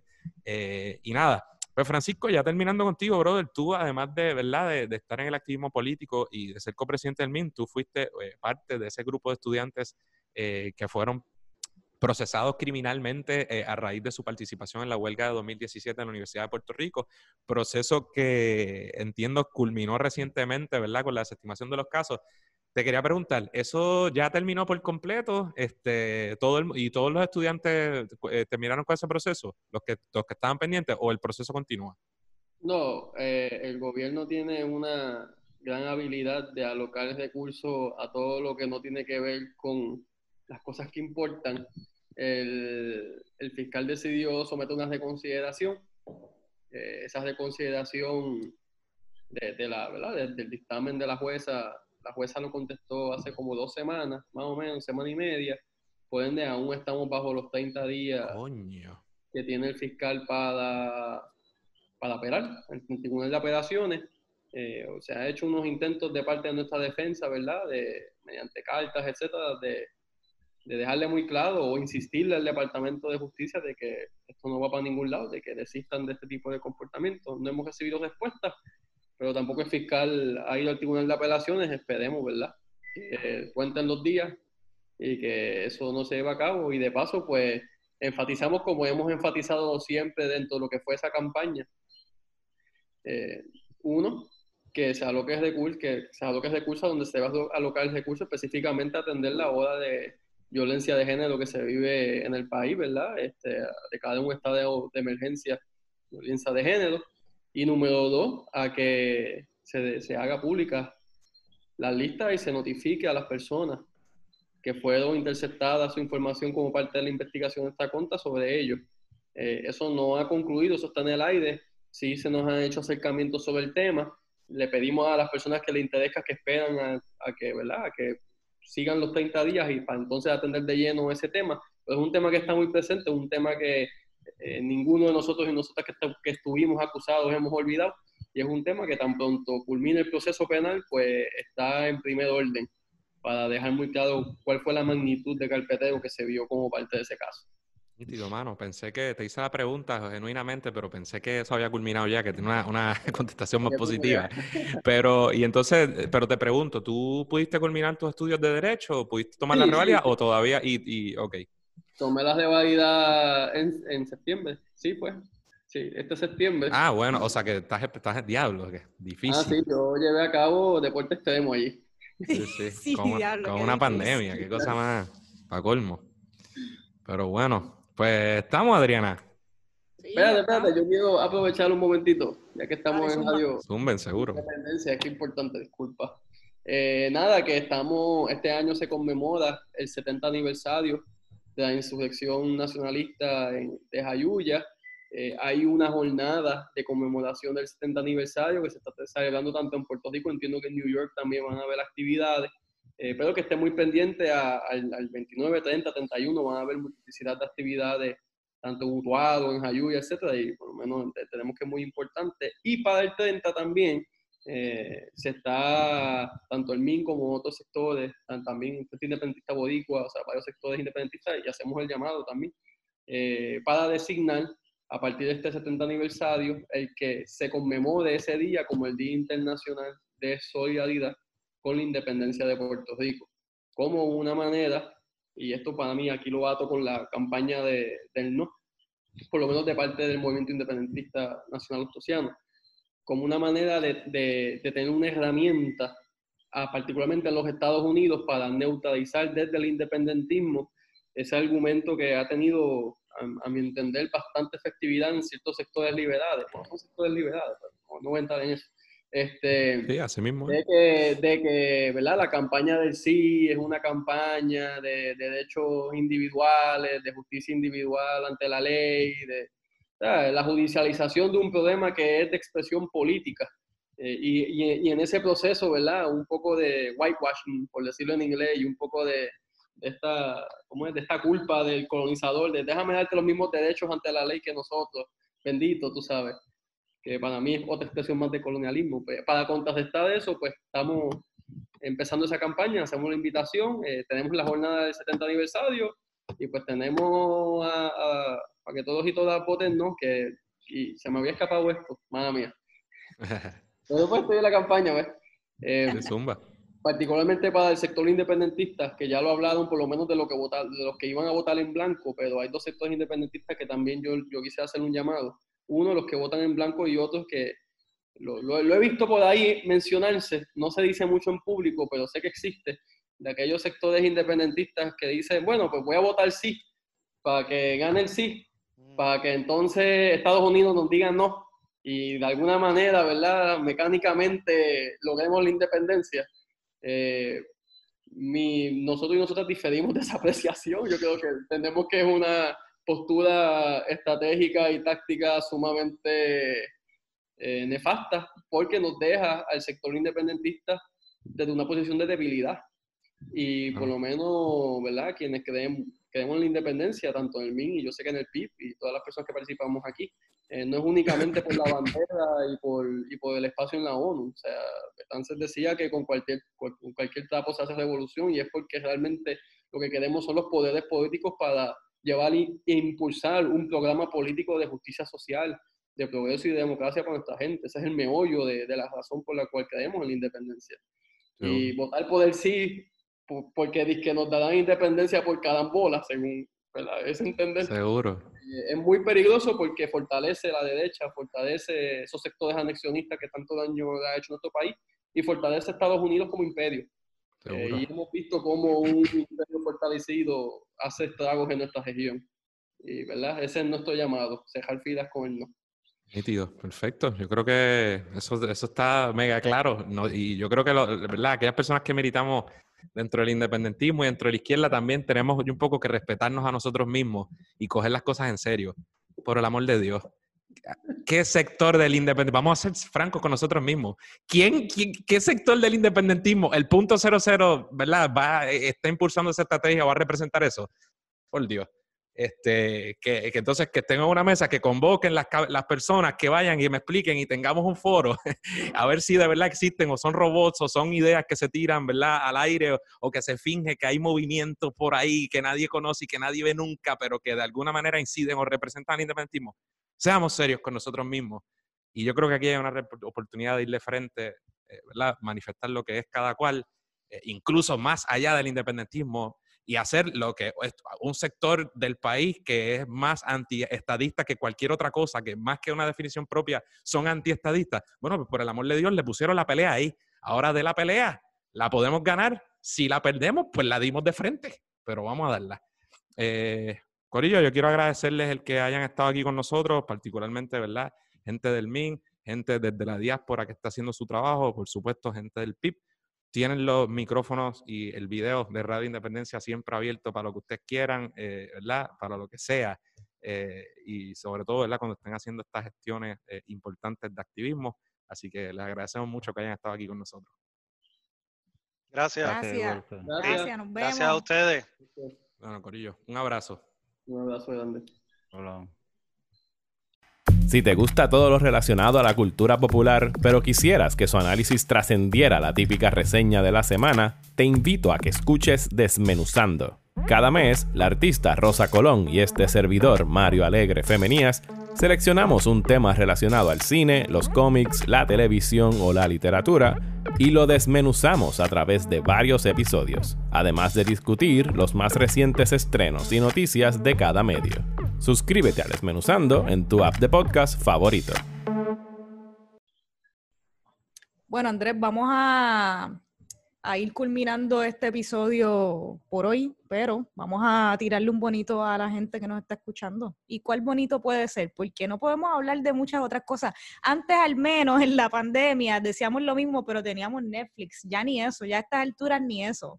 Nada, no he visto ¿Por Burger, qué? No he visto... Cuéntanos por qué. Porque, gente, no sé si lo sabían, pero faltan menos de dos semanas para que se celebren las próximas elecciones generales en Puerto Rico, por si no lo han notado.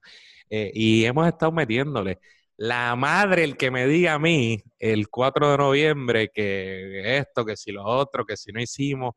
La verdad es que estamos dando todo lo que tenemos. Siempre... Todo. siempre, siempre, siempre hay, ¿verdad? Que sí, donde sí. mejorar. Ya habrá en su momento, evaluaremos... Eh, ya como desde senadores, exacto, sí. exactamente, para la próxima vez, ¿verdad? Derecho. Siempre hay cosas que mejorar, pero definitivamente lo hemos dado todo, yo de eso estoy orgullosa. Eh, ha sido, ha sido cansón, eh, a medida que se acercan los días uno piensa, ay, pero ya faltan dos semanas, pero ¿qué? Son dos semanas intensas, Intensa. cada Esto, día es más intenso. Todos los días fuego a la lata, yo creo que, ¿qué estamos haciendo ahora? Pues...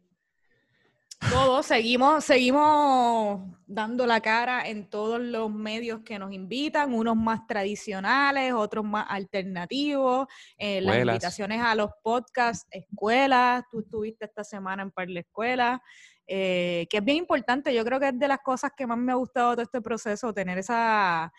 esas comunicaciones con diferentes grupos de escuela superior, para mí ha sido bien importante, creo que son conversaciones y... que hay que tener sobre todo con, con esa gente joven en las escuelas. Eh, pues escuelas, que... entrevistas en todos lados, por las noches salimos a poner banners, los banners Columna. de nosotros los ponemos nosotros, alguno que otro melón ha ido a tumbarnos banners, a nosotros cuando nos lo tumban no, no, no salen los medios, no dicen que es por qué sé yo qué, como cuando le tumban a Proyecto de Dignidad o cuando los del Yoripari la se quejan de cualquier cosa que les sucede. Sí, de los que hemos puesto nos han tumbado unos cuantos. Sigan tumbando que los vamos a seguir poniendo, no, no hay nada, problema. Es. Este, y eso, oja, sí, y es. Está cool porque si tumban los de nosotros es porque alguna llaguita... ¿Verdad? Uno digo, ¿quién habrá sido? Tú me lo tumbas y yo digo, cabrón, pues te estoy llegando porque te, o sea, me tumbaste el mío y no de lo, de lo, de lo otro. Me lo, el y otro. pasa, y pasa es, que los he visto como bueno. que... como que había uno del P N P y uno nuestro, y de momento voy y ya no está el nuestro, pero todavía sigue el del P N P o de otro partido, este, uh-huh. y digo, hmm, curioso. Como si me quitara el sueño, pero nada, entonces entre eso, debates, yo tuve un debate, tú también, seguimos yendo a, ¿verdad?, distintos eh, programas, W I P R, Eh, de cacho, chequense la entrevista, la primera parte de la entrevista que nos hizo el corillo de OpenTap P R, que está está súper nítido, la super. pasamos brutal, les va a gustar, entren a su canal de YouTube OpenTap P R, eh, nosotros también lo compartimos, tienen la oportunidad de ver la primera parte de esa entrevista, la otra vendrá esta semana, eh, brutal. ¿Qué otra cosa? Columnas, eh, que escribimos columnas, vamos, hacemos comparecencias, vamos a podcasts, vamos a programas en la tele, en la radio, montamos banner, P M, después por la noche, seguimos trabajando. Eh, difícil, Ay, ahí está. Eso. Estoy cansado, ahora tengo que ir a editar. Estamos Mira, cansados. Yo quiero ser como aquella vagoneta que tú ves ahí Diablo, atrás. Yo también. Este pro... Nunca podemos o sea, olvidar que este me programa... Me dan ganas de acostarme ahí al lado de ella. Este programa tenemos que recordar siempre que es principalmente un podcast y por tanto la mayor parte de la audiencia nos escucha y no nos ve. Pero si usted estuviera viendo esto en el canal de YouTube, vería a la que se roba el show ahora. Qué rico, mi perrita Lola, ¿viste que vaga? Y, y, y, y como que se espatarra así. Tú sabes que son muebles de ella, ¿verdad? Sí, pero nada, fíjate, mientras no lo orines y eso. Estamos... Sí, está bien, sí, si es para dormir se vale. Mira, pues sí, pues seguimos súper cansados, pero pompeados, porque estamos en la recta final y porque, sobre todo porque la reacción de la gente ha sido muy positiva y eso es lo que nos motiva. Y, y nos hace olvidarnos un poquito del cansancio, del cansancio y del deterioro físico y mental, porque esto cansa también, estar pendiente y, y la, a veces sí las conversaciones y la cosa se, se vuelve un poco tóxica en estos momentos y las redes Super. sociales sobre todo. Y uno tiene, uno no se puede dar el lujo de desconectarse porque tienes que estar ahí al tanto de lo que está pasando, estás conectado, estás pendiente y, y drena. Este es, este es posiblemente el, quizás, no está claro, pero quizás el penúltimo programa antes de las elecciones, ¿verdad? Uh-huh. Sí, después, sí. Eh, después de las elecciones vamos a hacer un programa, seguramente, y después yo creo que nos vamos a coger un, ¿verdad? Por favor. Tú vas a tirar el celular a, la, a, a una piscina, Ajá, me vas a bloquear. Pregunta, eso me vas le preguntamos a, a Juan Dalmau. Este, ¿qué, harí, ¿Qué vas a hacer? Si tú pudieras hacer lo que te diera la gana el cuatro de noviembre, ¿qué harías? El, el cuatro de noviembre, bueno, salvo sí. por el hecho de que no tengo vacaciones, así que la, esto, esto que estamos hablando de vacaciones de seguro va a ser un weekend. O algo sí. así, porque no creo que... Pero está bien, ese weekend, vamos a decir ese weekend. Pero, pero el, el, el cuatro, o sea... Ajá. ¿Qué voy a hacer? Primero, de, y nosotros ahí, Dacho, pues beber, celebrar, ay, y sí, vamos a estar bien pegados ahí en, la, en una este, cama, bien pegados dormidos. O aquí, aquí viendo los resultados. Ajá. ¡Ah, lo matamos! Esto, lo otro. este Pero definitivamente me voy a coger un break. Eh... Les adelanto que es muy probable, ¿verdad? Que ya lo hablamos, que Radio Independencia por lo menos dos semanas o algo así, este, después de, ¿verdad? Después de las elecciones y, y analizar unas merecidas, esos unas resultados. merecidas vacaciones. Algo que no hemos hecho en tres años, porque yo creo que de, de, hace años que no pasamos, por ejemplo, tres semanas sin publicar nada. Eh, uh-huh. Pero nos estamos anticipando. Eh, nuestra mente está ahora en la recta final y yo estoy contentísimo con lo que está pasando.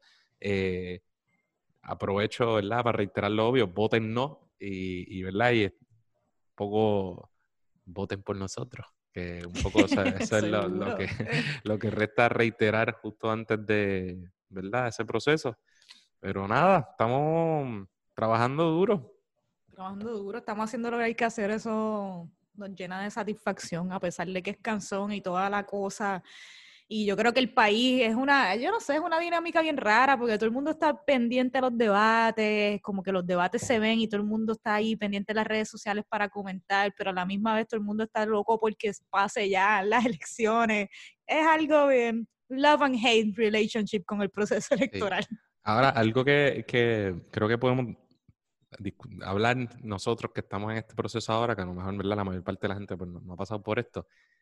Se requiere cierta destreza de parte de los políticos o de las personas que están en esto eh, a la hora de tener que contestar una y otra vez las mismas preguntas. Un foro, otro foro, otro foro, sí. hoy, mañana, pasado, el próximo, con la mala leche, con la buena fe, pero incluso cuando son preguntas amistosas, tú sabes, que parezca que sea genuino cuando te están preguntando lo mismo. Sí. Eh, eh, es complicado y nadie, ¿verdad? Nadie se detiene a pensar en eso. Este, pero es una dinámica que, por la que, perdón, por la que ahora hemos tenido que pasar y tiene su, ¿verdad? Tiene su dificultad. Me pasó que estaba hablando en una escuela a las ocho de la mañana, termino con un salón, me reúno con otro salón a las nueve. Eh, ¿Qué pasa? Súper cool, pero las preguntas y por lo menos el inicio, el arranque, como que ¿quién eres? ¿Qué...? Eh, ¿Sabes? La maestra que te acaba de ver en el... Sí, a mí me pasó, clase. me pasó, me pasó eso, exactamente eso ya. La primera clase y tú ahí... Ok, sí, pues, sí. Te, profe, perdone, pero es que soy yo otra sí. vez que tú quieres que te diga. No, sí, no te puedo sí. cambiar la... Tú sabes, te cambia aquí y allá. Este, pero eso es difícil, a nadie piensa en eso y a nadie le importa, pero bueno. Tienes razón, pero tienes razón. Me pasó justo eso, un, dos clases corridas, eh, dos salones distintos, la misma maestra y yo ahí, la maestra... La maestra ya sabe, pero pues, es la que... Ajá, es la que hay y, y uno puede criticar. Ah, dicen lo mismo. Pero si usted le preguntara la misma cosa, los mismos temas, una y otra vez y otra vez, y esa es la contestación que tú quieres que te diga. ¿Cuál es su postura en cuanto además, a... Además, y, y peor cuando es cuál es su postura en cuanto a la privatización de energía eléctrica. Tiene treinta segundos para contestar. Contéstame, contéstame. Sí. Un minuto ya. Pues sí. tienes que, tienes que decir, ajá, es, es complicado todo. Sobre sí. todo esa cuestión del tiempo también es, es difícil, y lo vemos ahora en los debates a la gobernación. Es, es duro que te pregunten, que te traigan temas y preocupaciones súper serias y complicadas en, de aspectos económicos, de estatus políticos, de temas de la salud, del ambiente, y tener un minuto para responder, pues... complicado, pero... Sí. Pues ya hubo el último debate a la gobernación aquí en Puerto Rico, también el debate a la, a la presidencia de los Estados Unidos, también eh, hubo un debate eh, por la alcaldía de San Juan, eh, ¿verdad? Y, y creo que todavía restan debates a la, a la alcaldía de San Juan. Eh, así que esto no se acaba, seguimos haciendo campaña y nada, mi gente, eso es todo por hoy. Nos veremos o escucharemos al menos una vez más antes de las elecciones, de eso estoy casi convencido.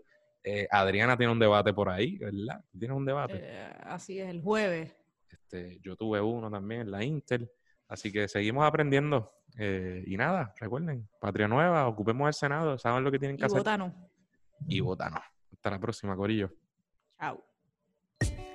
Eso es todo por hoy. Esperamos que les haya gustado el programa y agradecemos nuevamente a Edil, Jesús y a Francisco por estar con nosotros. Recuerde suscribirse a Radio Independencia en su podcatcher favorito y YouTube, y síganos en nuestras redes sociales para mantenerse al día sobre lo que pasa en Puerto Rico. Hasta la próxima.